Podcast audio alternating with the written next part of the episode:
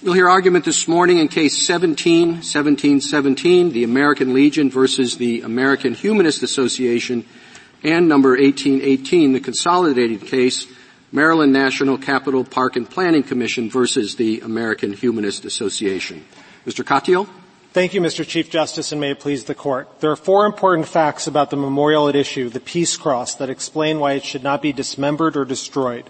First, Families in the Legion built it 93 years ago to commemorate 49 brave souls who gave their lives in World War I, and it has stood for since that time without challenge. Second, it's no ordinary cross. At its center, in its heart, is the American Legion symbol. It's gigantic. And at the base, in four cap- huge capital letters, are words valor, endurance, courage, devotion. Third, not a single word of religious content appears anywhere. Rather, the base has a nine-foot plaque listing the 49 names with an inscription to them. And fourth, the monument is situated in Veterans Memorial Park alongside other war memorials. Do you know how many other parks are like this one?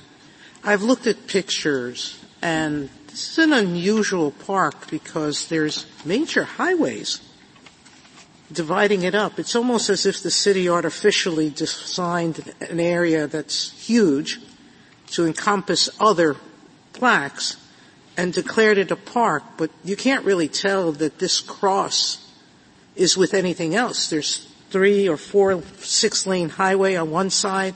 There's another highway on the other.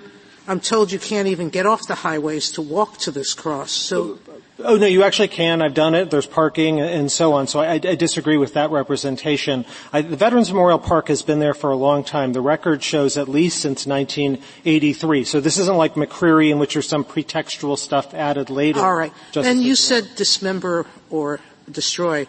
You can move it. You could, you could, transfer the land to private entities, correct? Well, you could. Uh, those would be hypothetically possible, but the record shows so that is both, destruction and, and anything else. Well, well Justice Sotomayor, the record. This is the Court of Appeal Appendix Joint, Joint Appendix 623 and 1585. Say if you move it because of the cracks in this cross, it very well may be destroyed. You can and give it back to the Legion. And give it back to the Legion, as our as our petition reply brief at page 12 points out. They have an email in this case saying saying they know that Maryland can't do that because of the traffic concerns. They can't give it to a private entity. The Maryland brief before this court also makes they could the they could speak to that.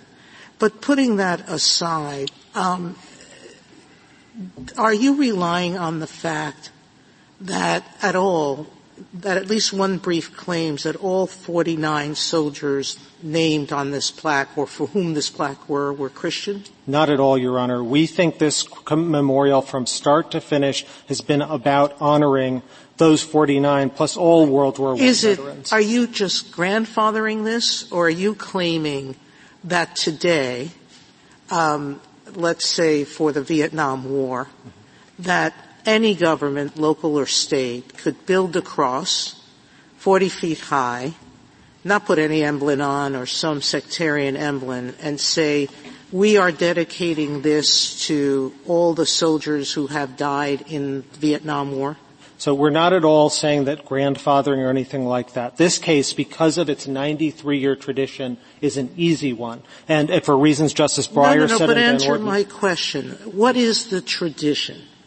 Is the tradition that um, in World War II a cross was used, or is the tradition that the government can put up sectarian symbols like crosses or a picture of Jesus Christ in honor of anyone because that's within the nation's tradition. So Justice Sotomayor will make two different arguments. One is with respect to this cross, which has stood for 93 years, 86 of them without challenge, and for reasons Justice Breyer's opinion and Van Orden said, and the Buono plurality, that would make this cross constitutional. Now your question is, well, what about this tradition of crosses in general? And it's true, we have a second argument about Town of Greece, which says that if there is a long tradition of the type of displays, uh, that would make it constitutional. Notably, however, it doesn't make your hypothetical constitutional. Your hypothetical is actually a real case. Lake County, the Seventh Circuit case in 1993,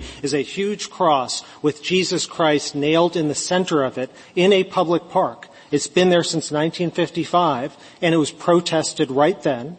And the Seventh Circuit said that is unconstitutional, and we agree. What would happen if all the facts that you gave were the same, except for the 93 years? In other words, a community decides for whatever reason we don't have a World War I memorial, we want to put up exactly this uh, to memorialize uh, the, the, the war dead from from World War One, but now. Right. So if it's a war memorial, we do think that it would be constitutional. We think that there might be some skepticism. You just want to make sure that it wasn't a pretext and it didn't look like that cross as I was describing about Lake County. But if it was a cross like this one, same facts, Justice Kagan, we do think that would be and, constitutional. And does that answer apply not just to um, memorials for World War I soldiers, but to memorials for soldiers from any armed conflict? Well, I think that uh, I, think that it probably would. That there's a tradition of using these crosses with respect to any conflict, but it would have to look but, like Mr. this Castro, one. what about not a war, World War or any war memorial, but a memorial to a tragic event?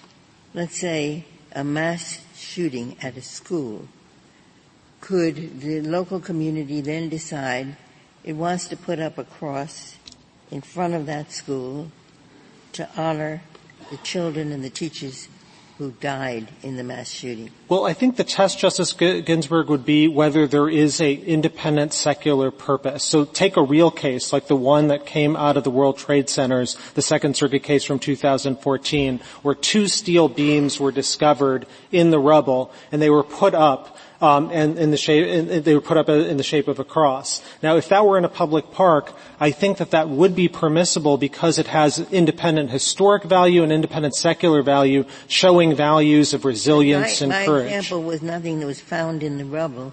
It's just the local community decides it wants to honor the dead in this terrible tragedy. Right. The test would be whether or not there's an independent secular purpose. I don't think you could probably harken back to the same tradition that you could with respect to, for example, these World War I crosses, well, Sea of Flanders. The purpose is to honor those who died in the tragedy. Yes. So, yes or no, could you? But I don't think purpose is what this court's decisions turn on. Van Orden and the Buono plurality say that it's sorry, objective I, meaning. I thought you just said that the test is whether there's a secular purpose. I, I meant objective meaning. I'm sorry, uh, Mr. Chief Justice. The test is, is, is your opinion that you joined in Buono said, what is the objective meaning of this display? Now, sometimes purpose is relevant to that, and the court has looked to it, but the test is always that. So well, but it that would be okay then? It would be okay to put up in front of the public? Well, I think we need to know more about the facts of that particular hypothetical. Well, here are some facts, Mr. Katyal, from that hypothetical. And you can understand how something like this can come about.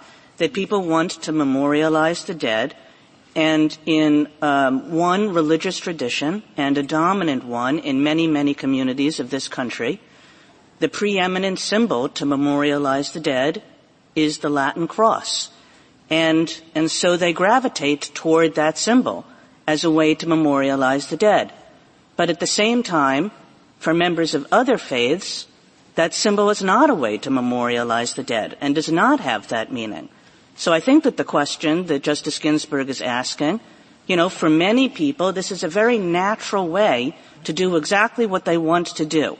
For others, not. And Justice Kagan, if it does have the same hallmarks as this type of cross, we think that that would be permissible. That is, uh, that, and I think that's a natural consequence of what this court's already said in Buono and the plurality and the Van Orden opinion. I thought I read your brief to put a lot of weight on the fact that the cross here has more than a sectarian meaning because, as your history sets forth, um, uh, the cross was a symbol uh, throughout the battlefields in World War One. Uh, now, is, it, I'm wondering why that doesn't limit your argument, uh, uh, in, in so that in such a case as Justice uh, Kagan hypothesized, you would not accept that. Mr. Chief Justice, we certainly agree that all of that tradition, the fields of Flanders and stuff, make this a very easy case, and we don't think you need to go further than in, this. In the field of Flanders, are all of the graves marked by crosses?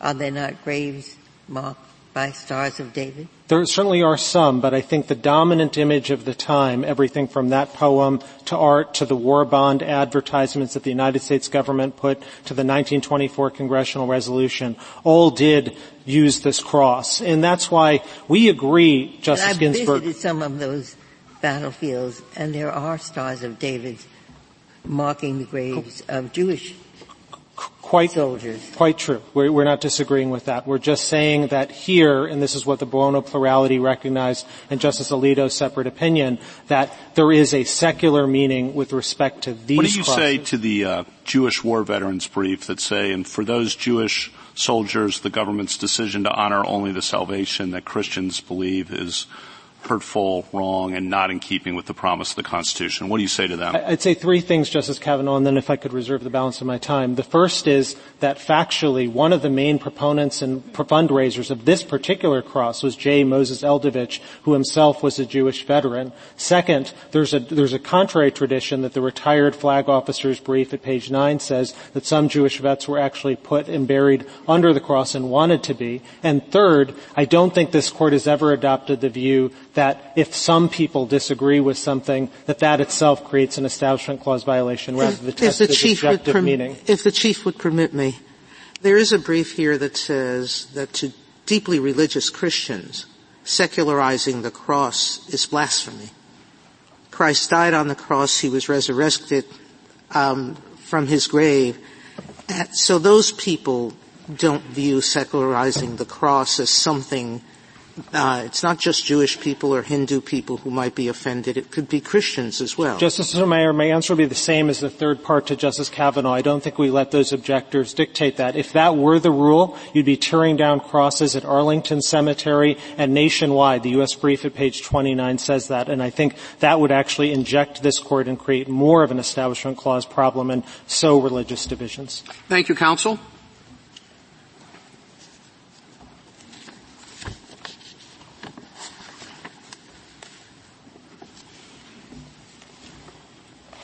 Mr. Carvin?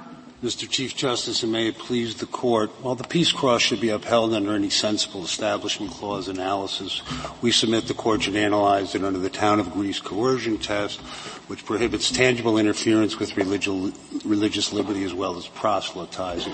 For a number of reasons, we think this is the simplest route. You would simply extend Town of Greece rule for religious speech to symbolic speech and would provide, in a situation where the chances for coercion and proselytization are much less than in the communal prayer. Mr. Con- could you explain, you have this coercion uh, theory that you think you're urging us to adopt. But if that's what the Establishment Clause prohibits, only coercion, how does its offer, oh, how does its office differ from the free exercise clause? That is, can you suggest a practice that would be unconstitutionally coercive under the Establishment Clause and yet be inoffensive under the Free Exercise Clause? Yes, Your Honor, forcing us to pay three pence to a minister. That wouldn't violate my negative liberty not to support a church I don't want to, but it wouldn't violate any religious tenets or my ability to pursue the religion I do want to. So it creates a negative liberty not to support coercively religions which you do not support. I would also point out that this standard is completely the correct one under the text and history of the Establishment Clause because when they were discussing all the hallmarks of establishment, what they were talking about was tangible interference. It also extends to proselytizing under this court's decisions in both town of Greece and the Allegheny County dissent, which is what we're asking. What, what counts as proselytizing? I think I understand what coercion means better than what proselytizing means. Well, I think this is actually very straightforward. The definition is preaching conversion. The lower courts have said this is adv- aggressively advocating conversion from one sect to another. What's the uh, difference between that and an endorsement? Well, um, you tell us we should abandon Lemon's endorsement test because it's become a dog's breakfast. Right. Nobody knows how to apply it. The right. Circuit courts are confused, you tell us. If and then you replace it with uh, coercion, but now maybe proselytizing in the reply brief. Right. I'm, I, I don't see the daylight between proselytizing and endorsement. Can you help me out? We think there's a fundamental difference, Justice Gorsuch. Under our test, all symbolic, including sectarian symbols, would be presumptively valid, except in the rare circumstances where they've been misused to proselytize. Whereas under the endorsement test, all, well, suppose a city, all sectarian symbols are unconstitutional. Suppose a city uh, erected a cross not for purposes of memorializing the war dead or, uh, uh, but just to emphasize the values of Christianity. Would, would, that be proselytizing or would that not be proselytizing? I think again that stays very close to the hypothetical that Justice Kennedy put in the Allegheny County dissent where you've got a permanent Latin cross on top of Right, this one is not on top think, of City Hall. Yes. This one is, you know, in a park. Oh, well then I think it's very much like Pinette. If they've got other symbols there and they, and they It's just a cross. This is, they want to emphasize the values of Christianity, so they put up a cross. I think it'd be a very rare case where unless you were sort of conditioning access to government services like one on City Hall would certainly suggest that that would either constitute de facto establishment or de facto coercion. And I don't think the other side can provide a real world hypothetical uh, involving a cross that could be misused for proselytizing purposes, which is why I think the endorsement standard. Is Well, I guess so what, what, what I was trying to suggest was that this was something that indicated that the city was aligning itself with one particular religion. We're putting up a cross. We're not putting up any other religious symbols because we believe in the values that the cross uh, uh, indicates. Again. But it's it's not on top of City Hall. It's on the street. It's in a park. Maybe there are two crosses. Maybe there could be ten crosses. You know, different parts of the city. But that's why the, the, the, the city is doing it. And of course, everybody recognizes what a cross is. Right. It's a relatively straightforward inquiry, Justice Kagan. Is there a legitimate non-proselytizing purpose that, that well, is there? I, is, again, in these circumstances, I need to know, was this, for example, suggested by people who were honoring uh, the victims of a school shooting? Was it simply, uh, what was the genesis? You need to look it's at just, It's just a cross. It really is. So it's, it's, but, it's, you know, these values are important to this community the values of Christianity, so we would like to put up some crosses around town. Uh, oh, again, if that's the if that's the announced purpose and effect of aligning ourselves with Christianity, then I would think it would. Well, suppose much like proselytizing. Suppose after this case, uh, the Hyattsville puts up a cross and College Park puts up a cross and. Uh, the surrounding communities put up crosses, and they, there's mixed purposes. Some people do it because they want to support it because they want to celebrate Christianity. Some people do it because they say we want to celebrate war dead, there's mixed purposes. Proselytizing or not proselytizing? Again, I think sectarian symbols are presumptively valid, Justice Kavanaugh. Presumptively valid, and can, that presumption can be overcome when? Again, if you show that there isn't a legitimate non-proselytizing. Well, I guess then, then that's where, uh, I was just I, going to say, you start out with uh, what you, you, you, advertise as a pretty uh, uh, uh, concise test, but it degenerates pretty quickly into, well, I need to know about this, I need to know about that, and becomes kind of a fact-specific uh, uh, test rather than the, the, the crisper one that you propose in your brief. Your Honor, we could have a bright line test that only formal coercion is uh, prohibited, but I don't think that would satisfy this court because the dangers of the Establishment Clause posed by coercion, which is tangible threat to liberty, may, could be reached indirectly through the sorts of things I'm talking about. And it is true, of course, that every test that this court adopts needs to focus on context, purpose, and effect. But the key point is you're asking a different question than you are under the endorsement test. Well, you're I don't. Not asking that's what. That's where I. I'm, I'm just stuck. Okay. And and I, to say I endorse something Right. Well, is what's the difference between saying I endorse something and I proselytize or promote, perhaps, is another synonym, something. It seems to me that you are taking us right back to the dog's breakfast you, have warned us against. And um, I do understand the coercion test, but I, I don't understand your abandonment of it. Fair enough. Um, in God we trust certainly promotes religion, endorses religion, no question about it. But it's not a it's not an effort to proselytize. Justice the, Scalia the once Justice Scalia once asked a question when somebody gave that example. He said, "What what would happen if a coin had said, "In Jesus Christ we trust"?" And again, that's actually a very nice illustration of the distinction. On day one, we've got in God we trust, which is promoting, endorsing religion and is no good under the Lemon test. On day two, we've got in Jesus we trust. What message is the government sending? You can't trust this Jewish God. You've got to, you've got to take sides in a sectarian dispute where Jesus is the one we're doing. And if they are taking sides in a sectarian dispute, as Justice Scalia pointed out, that's precisely the definition of what constitutes an establishment. Why am I not so, proselytizing so religion when I say in God we trust, but I am when I say in Jesus Christ we trust? Um, I'm just proselytizing religion in a more generic sense. Th- that's fair enough, and I think Justice Scalia would respond. Well, there we are. No, no, but what's the difference between promoting religion versus irreligion and promoting one sect what, over another? What, which I think the sectarian point would obviously lend itself to proselytizing. In this context, I do want to emphasize that all symbols are sectarian. There's no such thing as a non-denominational what, What's your symbol. answer, what's your answer to the cross on City Hall? I didn't get whether your answer is that's unconstitutional or constitutional. Again, we're seeking to have this court adopt uh, Justice Kennedy's dissent in Allegheny County. He, and in that dissent, he said that a cross on City Hall would be unconstitutional. Because do you, it's because do you agree? It, because it constitutes proselytizing, and we certainly do agree. I, I, think in all contexts you need to be careful. If it was Las Cruces, New Mexico, and again there was a legitimate non-proselytizing reason for the permanent cross, then, but as a general matter, sure.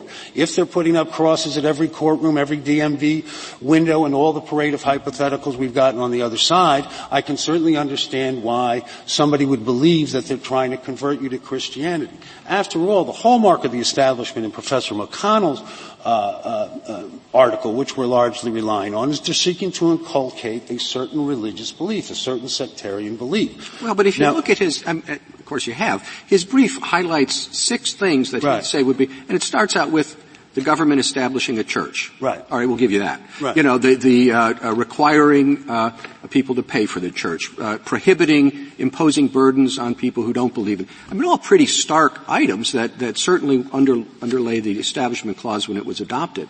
Yes. But you're certainly, you're, I don't understand your position to be limited in that way. Again, we could certainly say that kind of direct formal coercion is the only thing reached by the Establishment Clause. Both of the opinions we rely on, Town of Greece and Allegheny County, go a bit further and they say in the real world we want to make sure we're not creating the same dangers when the government is trying to create indirectly what it couldn't do directly. Again, this will be a rare exception and they can't provide a real world hypothetical. So we go if back the court to doesn't want to go that far. So uh, we go back to Justice Gorsuch. Yes. Um, I hear you using the word de facto um, uh, uh, extreme proselytization, de facto coercion, right. uh, excessive promotion or proselytization. It is the endorsement test. Again. Now, you may make an argument like your colleague that this has to do more with tradition than it does with coer- coercion, but it is endorsement. To make it as simple as I can, under the endorsement test, a sectarian symbol of a creche is no good. Under our test, it's perfectly fine because it's, so you it's would overturn Allegheny under that theory. I would endorse the town of Greece test, which says sectarian prayer, purely sectarian prayer, is okay. Sectarian but speech in the symbolic that test. Excuse me. You endorse the test, do you proselytize for it. we, we, we, we are actually uh, adopting the word proselytize from the town of Greece test. And again, my final point on all of this is, in the symbolic context, this distinction is not of real world consequence because all symbols are sectarian, and if you ban sectarian symbols, then you are necessarily banning all religious symbols, which evinces hostility and is in stark tension with the free exercise and free speech clause. Thank you, counsel.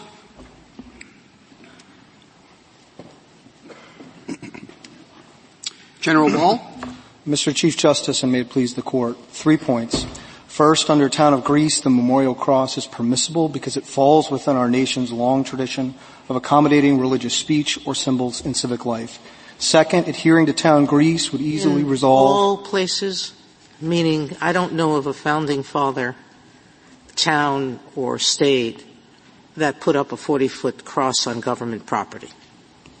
So we don't have a long tradition of that.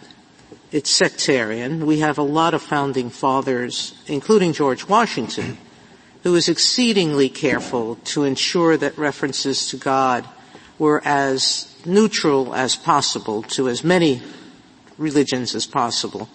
So it can't be that all sectarian symbols, whether it's a cross or Jesus Christ or some other um, symbol is within our tradition merely because we say in God we trust? Well, two different, uh, two things, Justice Sotomayor. First, obviously, this symbol has a unique history, as the Buono plurality detailed. The VFW brief, I think, does a nice job of this. That to the World War I generation, though it's now distant in time, that was a secular or civic meaning that it but took on to that generation. But you limited your point to one generalized point, which means we could put it up today to memorialize all Vietnam vets, despite the fact that all Vietnam vets were not Christian and oh. that many of them would feel Yes, just as Mr. Katyal said, when they found the cross at ground zero in the rubble and that became a makeshift shrine in the weeks after 9-11, I don't think that that violated the establishment clause just as it doesn't now when it sits in the 9-11 museum owned by the Port Authority. But the second point I'd make is, I understand town of Greece and the Allegheny County dissent to say, you either trace a practice back to the founding or you look to see whether it's akin to the kind of acknowledgments that the founders and the early generation thought were permissible. And you ask whether it presents any greater dangers than that. Here, crosses have been memorials since before the founding. They have been war memorials since the post-Civil War generation, the one that incorporated. The change from the founding, this was uh, an almost uh, overwhelmingly Christian country. But now we're told that 30% of the U.S. population does not adhere to a Christian faith. Does, that change make any difference? I don't think it affects whether the cross took on in the wake of the Great War a secular meaning and whether that's the meaning for which the mothers erected it and the commission now maintains it. So when Canada gave us the Canadian Cross of Sacrifice to honor Americans who went north and joined the Canadian forces to fight in the war before America entered, I have no reason to believe that all of those Americans were Christian or that Canada thought they were, but it thought that a cross with a sword running down it in Arlington would commemorate all of them, and I think that's the meaning that the Buono Plurality correctly said in that context that symbol Isn't a cemetery substantially different than the middle of a town where something is 40 foot high? Well, I mean, I have pictures of this cross. It's the only thing that's that high. It dwarfs buildings. It dwarfs people. You can barely see them in the pictures. I mean, with all, all respect, Justice Sotomayor, and obviously this is more under the reasonable observer test, and we've asked the court to apply town of Greece, but having been out to the site, it is certainly a, a, a tall cross. But it has words on it that are visible from hundreds of feet away that are secular words. It's in the midst of a number of other memorials that you can see. It's been part of a memorial park for decades before litigation was ever brought.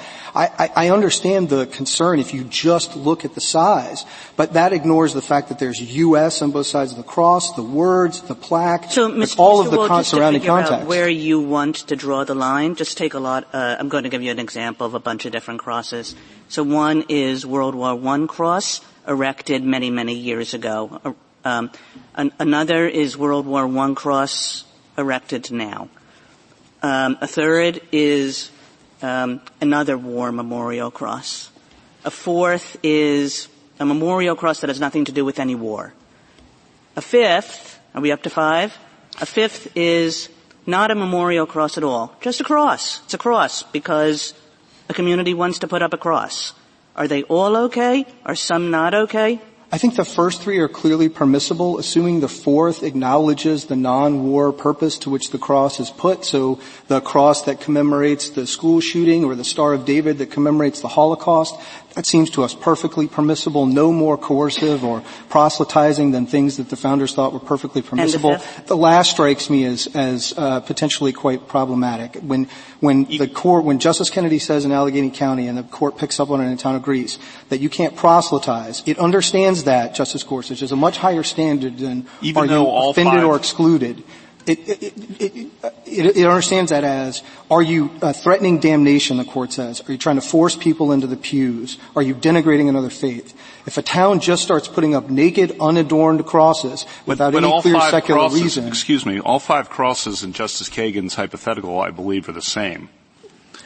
Well, uh, no, sorry, I took the purpose articulated, unstated, or stated but not visible might be different, but the crosses are all the same, and you're saying it depends on the implicit purpose or reason it was put up? Maybe I misunderstood the hypotheticals. When she, when, when Justice Kagan was positing war memorials or a cross dedicated for some other secular civic reason, all of the examples in the real world I'm aware of make that clear in some way. The Argonne Cross says to those who perished in France. I, I took the fifth one to be the, the naked, unadorned cross, and that seems to me to so get if that's much put up as a war memorial, but it doesn't have words around it, that has to come down. I, I, Justice Kavanaugh, I'll grant you that that's the, the hardest case, and where the town just says, we're putting it up as a war memorial, it, it, may be permissible as long as the other side will grant that all of the hard cases on this test are imaginary. You can't find a single one that looks like that. Could, the problem with the current law is that all of the current cases are hard. This case, which should have been easy, has a four-volume JA. We had expert witnesses and, and mounds of discovery. Could you take the um, the examples I gave that are neither the first nor the fifth? In other words, just the memorial crosses, but not any particular relationship to World War One, uh, and and erected now. Um, on, on, what theory are, are, are, are those permissible? In other words, when when um, is the theory that this is a universal symbol? Is the theory that this is a secular symbol? Is the theory that this is a religious symbol, but that's perfectly fine to adopt one religious symbol rather than another? What's the theory? I think the theory is, and the real world example I'd give is the cross at ground zero. I'd point the court to the Second Circuit I think that case. that's an, a, an odd well, kind of case, so I, I, think let's, let's not talk about that one. Let's just talk about your ordinary decision to erect to, you know, not anything that's found in a, you know, let's just talk well, about an my point ordinary a, municipal decision to erect a cross as a way to memorialize some group of citizens. And my, my only point was, uh, there aren't a lot of these war memorials going up. That's a new cross that I think was perfectly permissible because it presents no greater dangers than the kinds of acknowledgement of religion that have existed since the founding. But if you took a new war memorial, if Bladensburg tomorrow wanted to erect a memorial like this one, we think that'd be perfectly permissible and indeed an honorable thing for a locality and, to do. And I guess I ask, why is that? Is it because the cross has become a symbol that's universal? Is that what your your uh, claim is? I think because, as the Buono plurality said, it has taken on a secular meaning associated with uh, sacrifice or or death or commemoration, and a locality, a, a state can decide to use it in, for that meaning. I mean, it is the foremost symbol of Christianity, isn't it? It invokes the central theological claim of Christianity that Jesus Christ, uh, the Son of God, died on the cross um, uh, for humanity's sins and that he rose from the dead. This is why Christians use crosses as a way to memorialize the dead. Is it because it connects to that central theological belief? Isn't that correct? So I'm not going to dispute that obviously it's the preeminent symbol of Christianity. I believe all of the members of the plurality and Buono believe that too. The question is whether it's also taken on a secular meaning. Because to say the cross has only that religious meaning, I think would condemn every cross in the public sphere, including the ones that sit in Arlington, which even respondents say we don't have to take down. So we know that matter. context has to matter. Does it matter in this particular case that this cross was put up to commemorate the deaths of 49 real people and that this was done in the wake of World War I? I think, Justice Alito, it makes it an easier case, but what I would say is we have four basic buckets of litigation over displays in the state and federal courts. You've got war memorials, Ten Commandments, holiday displays, displays, and other forms of symbolic expression like mottos or, or seals. I, I, don't think the reasoning here is specific just to the cross bucket, though I do think it would take care of the vast bulk of, of war memorials that are being litigated. I think the, the logic of town of Greece that we're urging the court just to apply in this related context is, do any of those present greater dangers than the acknowledgments of religion in the public sphere that have existed since the founding? We would say that because they do not, we would ask the court to allow the cross to remain and to allow those it honors to rest in peace. Thank you, General.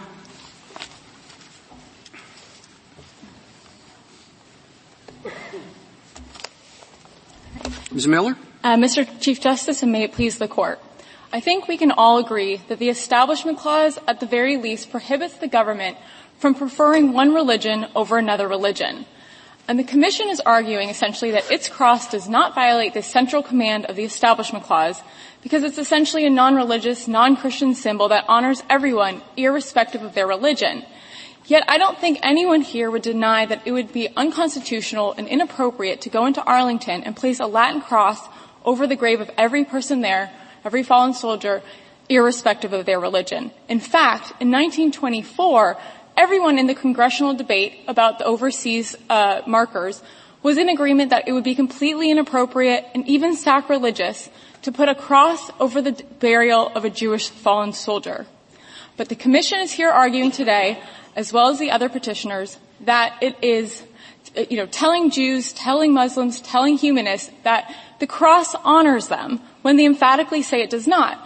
And is telling Christians that their most preeminent and, and sacred symbol of Jesus Christ actually, in fact, also symbolizes atheism. Could I, could I ask a question that picks up on a question that Justice Ginsburg asked earlier? Yes. Uh, so let's say there is a shooting at a church and Christians are targeted and killed. There is a shooting at a synagogue and Jews are targeted and killed. There is a shooting at a mosque and Muslims are targeted and killed. In each case, the town says, uh, we are outraged by this. We want to put up a monument to express our sympathy and solidarity with the families and with the communities that they represent.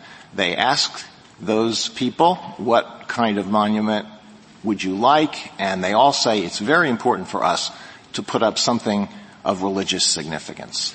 Um, and that the town does that. Those towns do that. Would that be a violation of the Establishment Clause?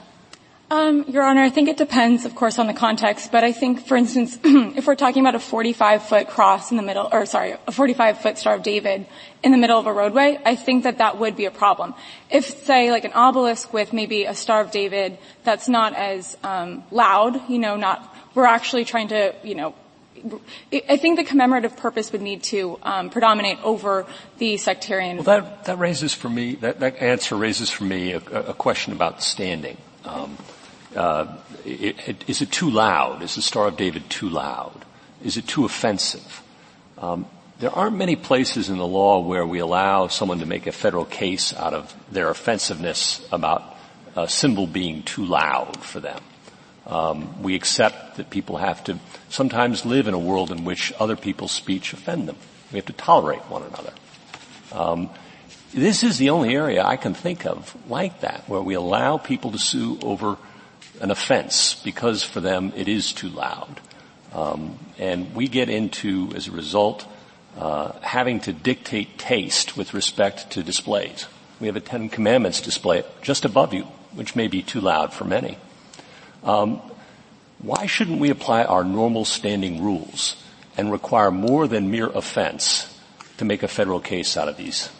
Um, yes, Your Honor. Well, I don't think that it's mere offense. It's it's about being a citizen in your own community, and it's not private speech we're talking about. We're talking about the government being the speaker and essentially giving you the message as the non-Christian in your community that you are a, a lesser citizen. And I think if you look at our record, and, and the letters that were sent to the commission by self-proclaimed Christians that were outraged by the notion that their cross must have to be, you know, removed, you see um, that monuments like this sort of contribute to the idea that non-Christians are inferior. You know, we are Christians; we can put a cross wherever we want to. Well, just to follow up on Justice Gorsuch's question, what if you had one letter from one person who purported to be offended by it? Would that be enough to support your argument? Um, well, well, no, Your Honor. I think uh, I think it would have to be that you are a member of the community, that you've witnessed the, you've had the encounter. I mean, there's no, you know, Valley Forge says that you can't be someone in another state that read about it in a newspaper. You have to be personally affected by the message. And if you are a citizen in a community, you are usually you know, within the zone of interest of someone that would take offense or um, feel marginalized by the display. And here, all of the, all of the plaintiffs are individuals who are non-Christian who say that when they encounter the government symbol saying, you know, that Christians have valor, Christians have courage, Christians have devotion, Christians have endurance, those words on the base, that says something to them. And I think, you know, when you look back at the record in 1920s, you know, Jews were fighting immense discrimination. A lot of them joined the war, you know, to combat the stigma that they were considered cowards. And I think one of the amicus briefs even had a letter from a Jewish soldier who had to put on his own Rosh Hashanah because they wouldn't accommodate the Jewish soldiers with their own. I mean, this would be a different case if uh, some of those 49 soldiers whose names are uh, associated with this monument were Jewish or or Muslim or a member of some other non-Christian faith, and the town insisted on putting their names on a monument in the form of a cross. But there's no evidence that that's what happened here. Um, well, Is that two, right? Two things, Your Honor. One, we don't know the names. We don't know the, the religious beliefs of those on the cross. What we know is that there's about 14 of them, seven of whom are buried in Arlington, that do not have a cross on their headstone, even though Arlington had the cross as an available All right, emblem. well, it's speculation, but we don't know that there was anybody who objected, that there was any family who objected to having this form of a memorial for their fallen family member, do we? I think there's an inference that can be made from the fact that the government's records refer to 52 to 54 Prince Georgians who died in World War I, and they only have 49 names on the cross. But I would also submit that the government has basically forfeited that argument by having this elaborate and public rededication ceremony uh, to d- rededicate the cross as a memorial for all veterans of all wars. That's how the town's treated it. The commission's here today saying that this is an everyone memorial for I mean, there are cross monuments all over the country, uh, many of them quite old. Do you want them all taken down? Um, no, Your Honor, and I actually would submit that there's a lot of exaggeration and distortion going on. I think there's So which ones do you think can stand? Well, certainly the two in Arlington, and I, there's several reasons. One is that much like, you know, much like the practice that was in town of Greece, where the town created a, uh, you know, forum for private citizens to deliver prayers of their own idiom, there is a statute that governs monuments in Arlington that says that it basically creates a non-discriminatory, religiously neutral opportunity for people to place their own monuments in Arlington, subject to a lot of rules, but two of which Yeah, are that and that's the way this sort of thing is being ha- handled today in a pluralistic society in which ordinary people get along pretty well and, and are not at each other's throats about religious divisions. Uh, but let me ask you about some others that are not in Arlington. How about the Irish Brigade Monument at Gettysburg, put up in 1888? Uh, yes, Your Honor. Well, it's one of, I think, something like 3,000 monuments within Gettysburg Park. It, it presents itself as, as almost um, an object in a museum. And it's not to say that museum context can always negate the government's imprimatur, but it seems in that context that government is more um, like a curator of a museum than it is putting it up. I mean, remember, this was put up by the town of Bladensburg. They, May, may I it's- ask about- about this cross? I was just going to ask, and I understand Native American totems have spiritual and religious significance. Um, if one of those is on a feder- on federal property, does it have to be torn down? I would say no, Your Honor, but I, I would I would think that we need some sort of expert testimony to sort of talk about what that means. I think in common. Well, it has spiritual and religious significance for Native Americans, similar to, let's say, religious symbols, uh, Star of David, a cross. It- It's difficult. I know that the Ninth Circuit had a case that dealt with an Aztec, an ancient Aztec um, symbol, and they concluded that it didn't violate the Establishment Clause, in part because no one would reasonably think that the government that was predominantly, I think, Christian in that community was erecting. It was for. It was to commemorate uh, Mexican culture. You know, would actually be trying to endorse the Aztec religion. So I think context would matter. Um, I think that. So if the, if the local government in the community were Native American, uh, whether it's on the reservation or uh, a, a native village in Alaska, that would make a difference? You know, I think you would have to understand more about the symbolism and what it means. If there is some sort of dual secular meaning, such as with the Ten Commandments, how it's basically shorthand for law itself. So if in context it's intended for the secular aspect to predominate, perhaps, but I, it's hard to say with. So are So you this suggesting cross, all Ms. Ten Miller- Commandment, oh, I'm sorry. Uh, this cross, Ms. Miller, Yes. um, it's very old. Was erected almost 100 years ago, right after World War One. It does have its two um, fallen soldiers from World War One, and World War One does uh, have this history that this is how soldiers were memorialized in World War One. And it's true, not all soldiers. When you go into a World War One battlefield, there are stars of David there. But because those battlefields were just rows and rows and rows of crosses, the cross became, um, in people's minds, the preeminent symbol of how to memorialize World War I dead. Um, and then you have these other facts that Mr. Katyal started us off with. There are other war memorials uh, around the park. Uh, there's no, there are no religious words on the memorial. Quite the opposite. All the words on the memorial are words about military uh, valor and so forth. So why in a case like that can we not say um, essentially the religious content has been stripped of this monument? Well, Your Honor, I don't think you can say or the particular religious content. I don't think I'm not aware of any case or reason to say that a large Latin cross can be stripped of its religious meaning. I don't think it needs special words to to announce that this is a, a religious symbol. I think that the Well, hold on. Just a moment ago, you told us the Ten Commandments can be stripped of their religious significance and that an Indian totem pole may be stripped of its religious significance. Why, why not so too here?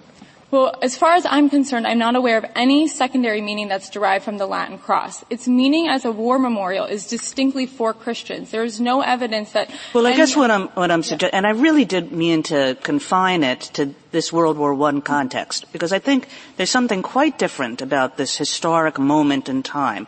When so, if you look, but you know, if you look at all the uh, crosses that are war memorials, they're basically all World War One memorials. That this was sort of the, uh, be, because of the battlefields and the way the crosses were erected there, this became the preeminent symbol for how to memorialize the war dead at that time. Why isn't that important? Well, Your Honor, I, it's factually speaking, the doughboy statue was the, by far the most common. In fact, on this record, I'm only aware of six other crosses, inclusive of Arlington, that are war memorial, World War I memorials on government land. The few others that, that they cite are actually on private land.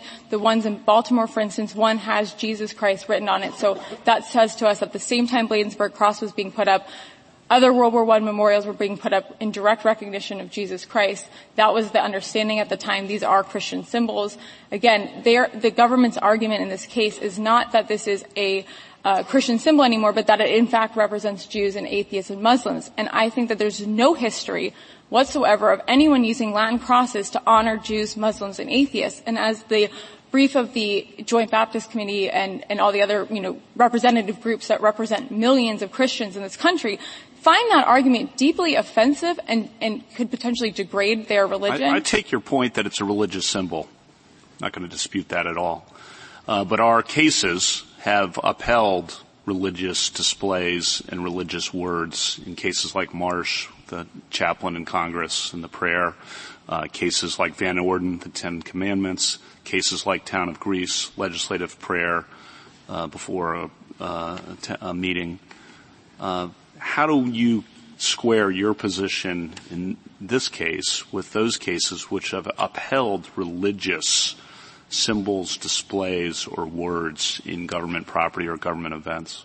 Uh, yes, Your Honor. I would start with Town of Greece because I think Town of Greece is about as akin to, say, Arlington Cemetery as any case can be there the court was saying that when the government takes essentially a hands-off position with respect to the sectarian content of the prayers, you really, it's not to say that it's private speech, but the government isn't being the mouthpiece for the sectarian message. When the government is the, the mouthpiece, when it is 100% the government. What about the town, the, I'm sorry to interrupt, but the Ten Commandments then?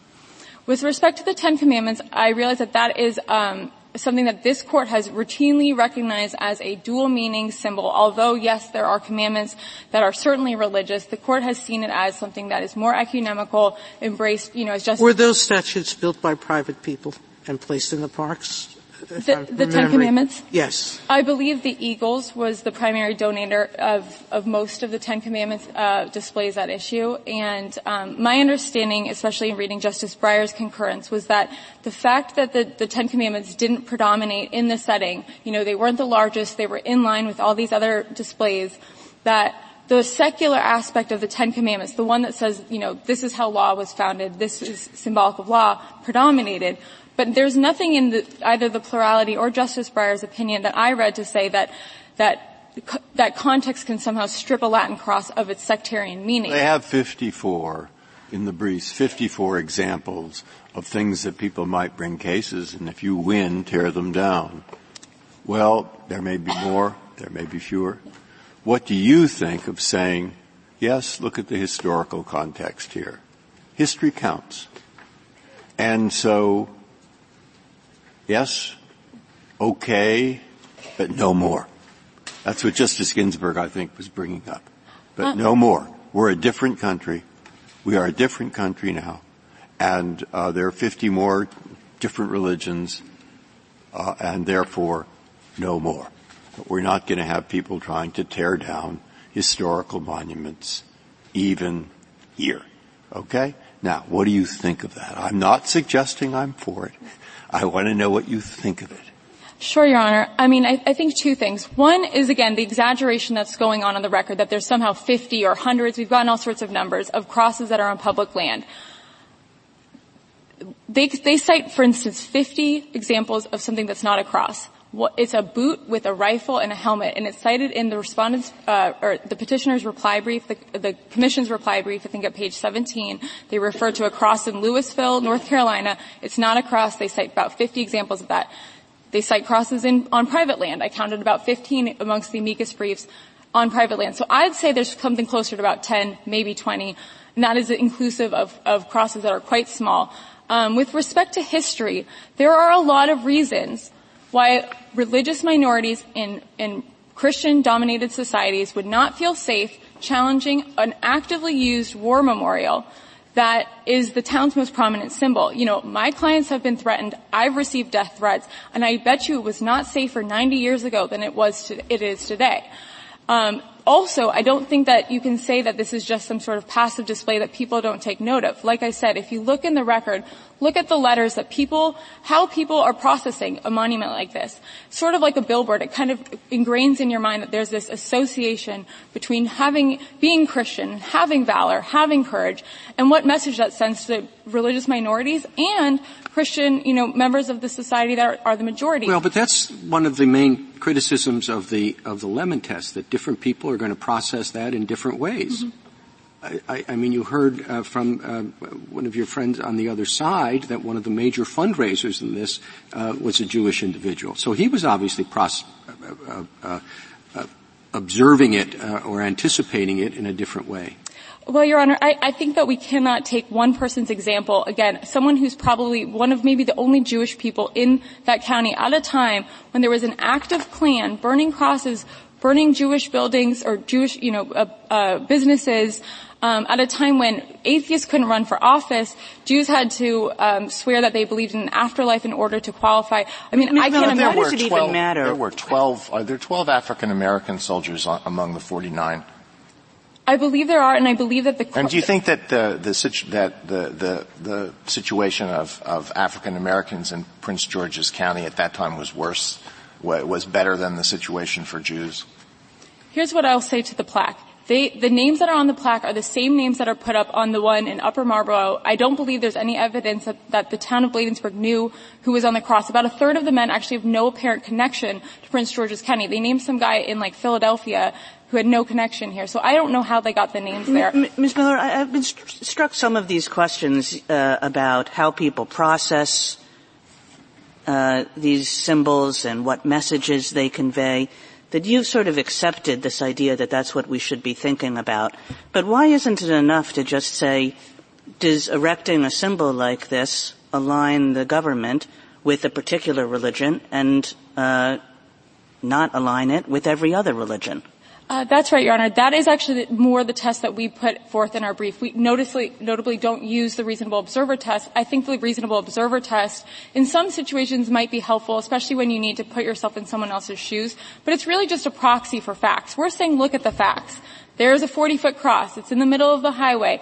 It dominates all the other newer displays that the city has put up or the town's put up recently. Um, you know, there's bushes obscuring the plaque. There are no walkways, by the way, to the cross. You have to risk life and limb to get over the, the lanes of traffic. You do, you do suggest, um, we, uh, at various points we should consider how people process things and whether they're offended and elsewhere you don't. And I, I guess I am curious in response to Justice Kagan, you say we shouldn't apply Lemon in this case. Um, it's been a long time since this court has applied Lemon, uh, but yet the uh, courts of appeals continue to cite it and use it, and and they, their reasonable observers process things in all sorts of different ways, um, and it has resulted in a, a, welter of confusion, I think, by anyone's uh, admission, including your own. Is it time for this court to uh, uh, thank Lemon for its services and send it on its way?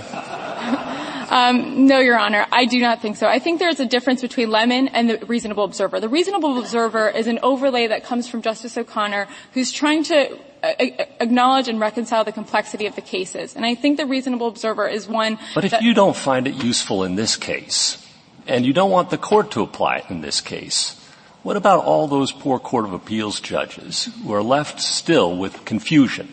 Um, we haven't overruled it, but we never use it anymore, except for when we might have 25 years ago. And I, I think uh, a majority of this court, though never at the same time, has advocated for Lemon's dismissal. So what, I mean, is it really fair on the lower court judges struggling to apply this court's dictates if we don't provide an answer on Lemon? On the contrary, Your Honor, I think that lemon is very useful. I think when you, you heard the arguments earlier today, they talked about context, they talked about purpose, they talked about effect.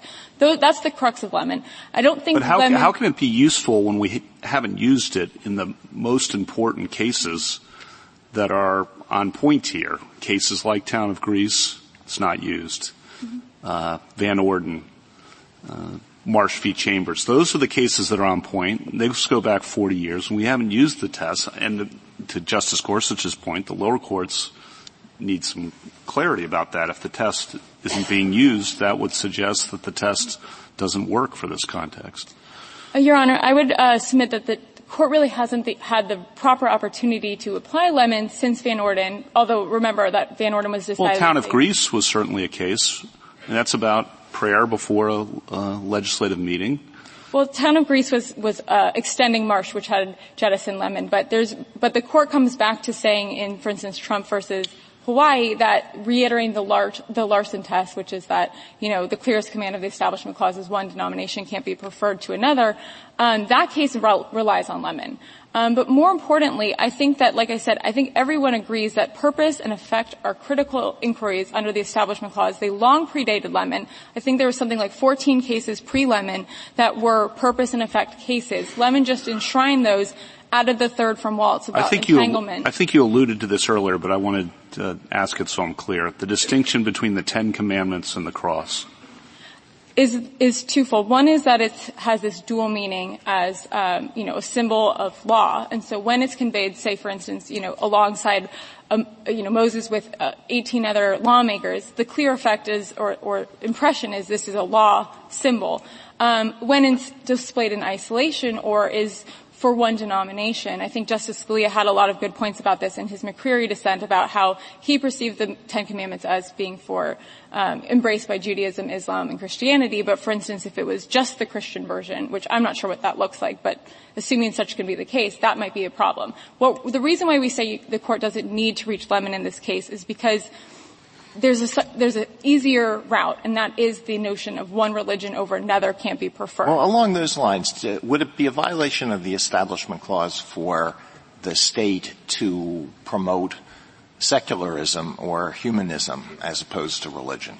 Humanism, humanism, yes. If the government decided to put up a giant happy humanist symbol, that's our, it's like this man with little hands. If they decided to replace the cross with the happy humanist, 40 feet tall, and they said, this is the humanist monument, I think that would be a problem. Well, let me take you back to Justice Breyer's question, which is an interesting question to me, and your response was he's wrong on the numbers, but I don't know. I've got pictures of lots of crosses that are on public land. So, you know, assuming for the sake of argument that there are 50 or there are, there are a lot of them, and we say you got to take down all of the crosses. What message does that send? When people see that on on TV, mm-hmm. they see crosses all over the country being knocked down.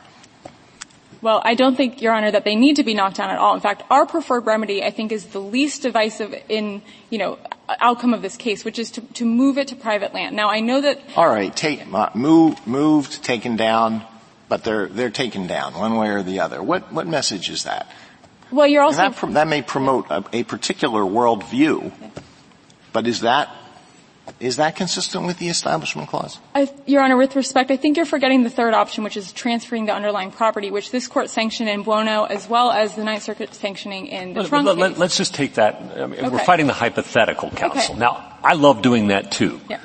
but let's just stick with the hypothetical. Sure. You can't transfer it. You can't move it.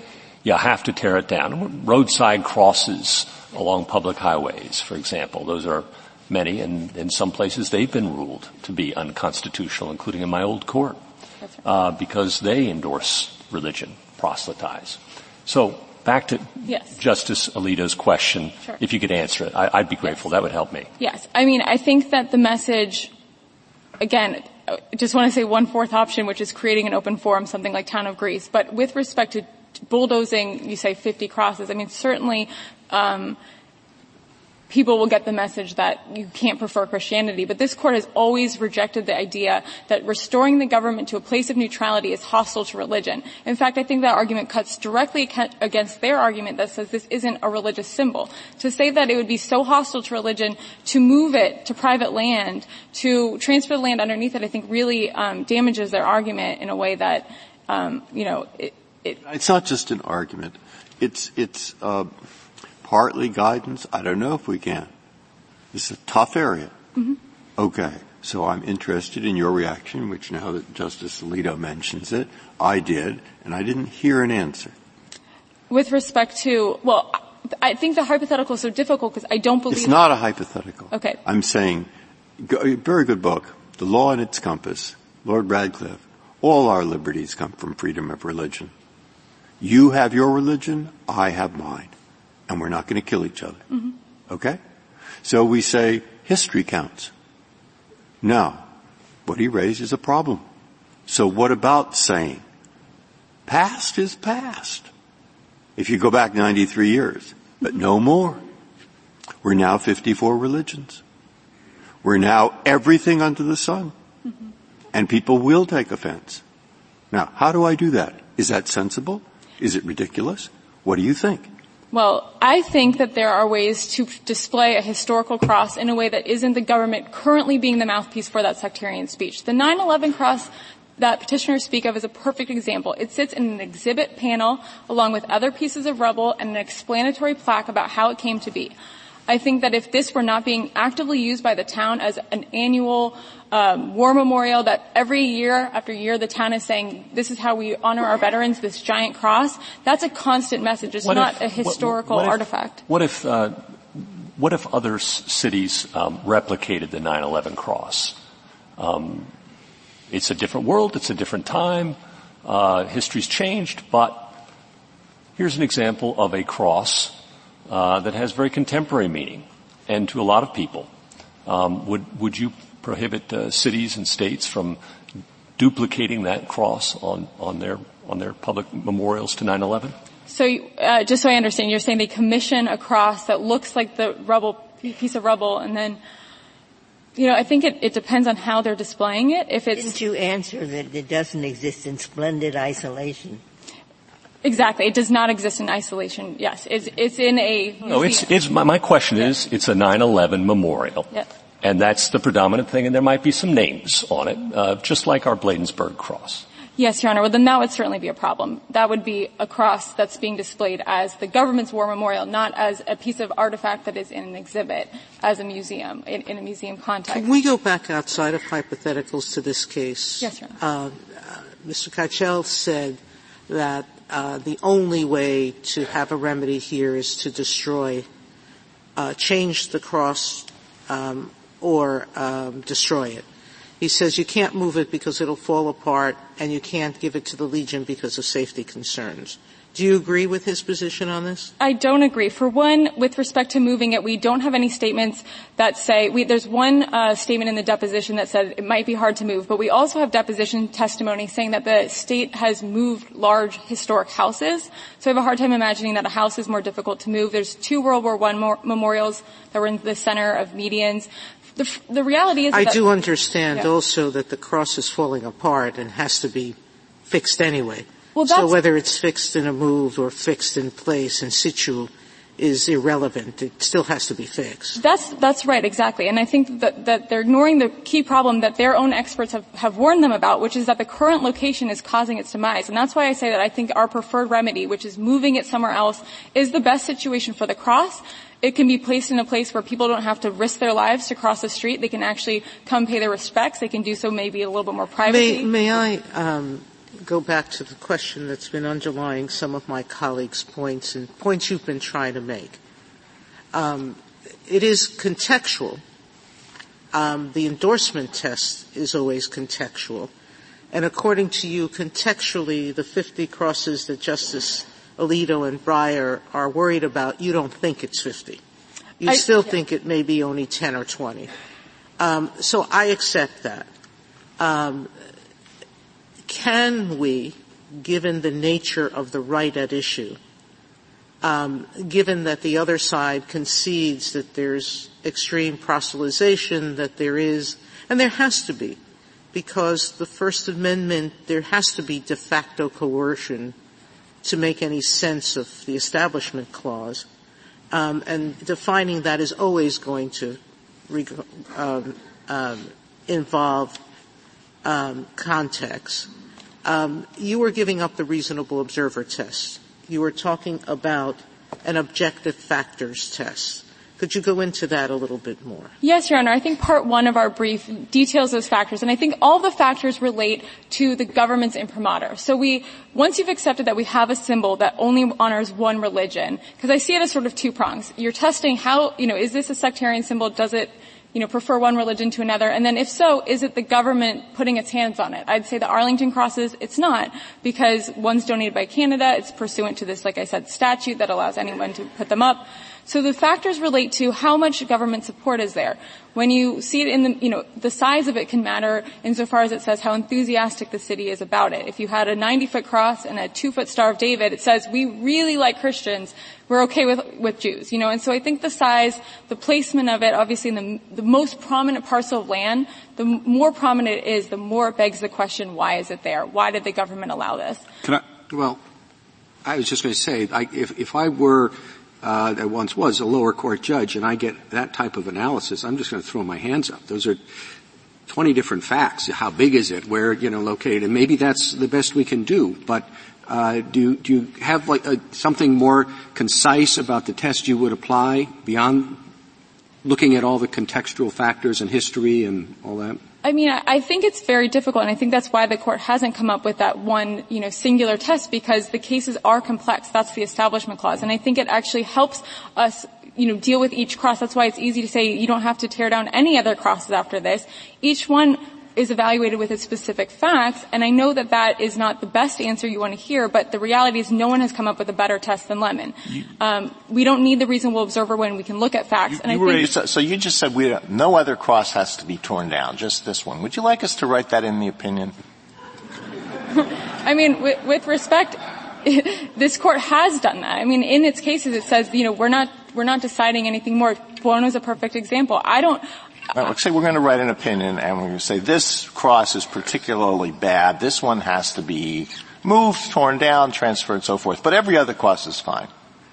I don't know is why. that what you just said? No, no, Your Honor, that's not what I said. What I said was I that this court says, you know, the cases are ill-suited for sweeping pronouncements and categorical rules. So when the court says that, it says, you know, not every cross is going to be torn down, not every cross is going to be held, upheld. And I think that's an appropriate way to leave room for exceptions. Your, your argument sounds in liberty. You raised an important liberty argument. And thinking about a liberty claim, I think the Constitution tilts toward liberty in its structure, and one of the ways it does so is there are lots of uh, avenues for you to, the Bladensburg Council could change its approach here. The Maryland legislature could say no more. The Maryland Constitution, as Judge Sutton would remind us, could, uh, or the Maryland courts could prohibit it. With that in mind, the Establishment Clause uh, test reference to historical practice can be thought of as setting a floor, an important one, but there are other ways uh, the Constitution tilts toward liberty in other avenues. How should we think about that, or should we think about that at all, or is that irrelevant to us?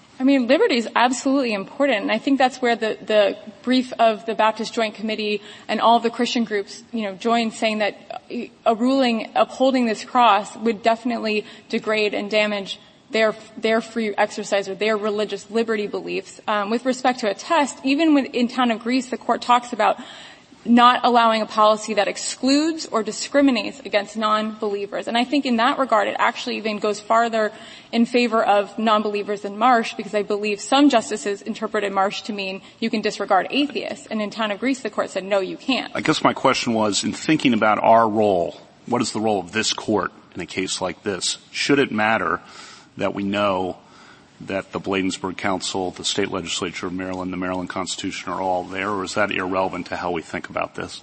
Uh, may I? You have a couple minutes left. Okay. Um,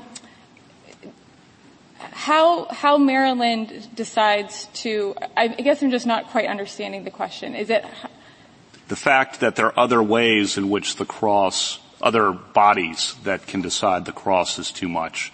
Uh, the Maryland, the local council could, the Maryland legislature. And I'm not saying that's the right answer. I'm just saying is that relevant to how we think about our role in a case like this uh, or not? So if like the Maryland legislature decides that the cross is universal? No, that the cross should come down.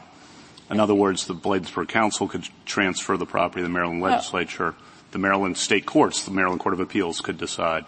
The remedy, is that what you're getting yeah. at? Yes. I mean, I think the remedy is certainly relevant to considering that, that it doesn't need to be torn down. But I don't know if that plays into the question of is this I think the question is different. I think the question is, do we think that since there are other avenues available that the Constitution doesn't require this uh, floor I see. I see. as a constitutional floor for an Establishment Clause violation? I think that's the question that's being asked. Oh, and, uh, then the answer is no, I don't think that that's relevant at all. I mean, the Establishment Clause is, you know, Trump statutes and, and so forth, so I think that would be, yeah. So we ask that this court affirm.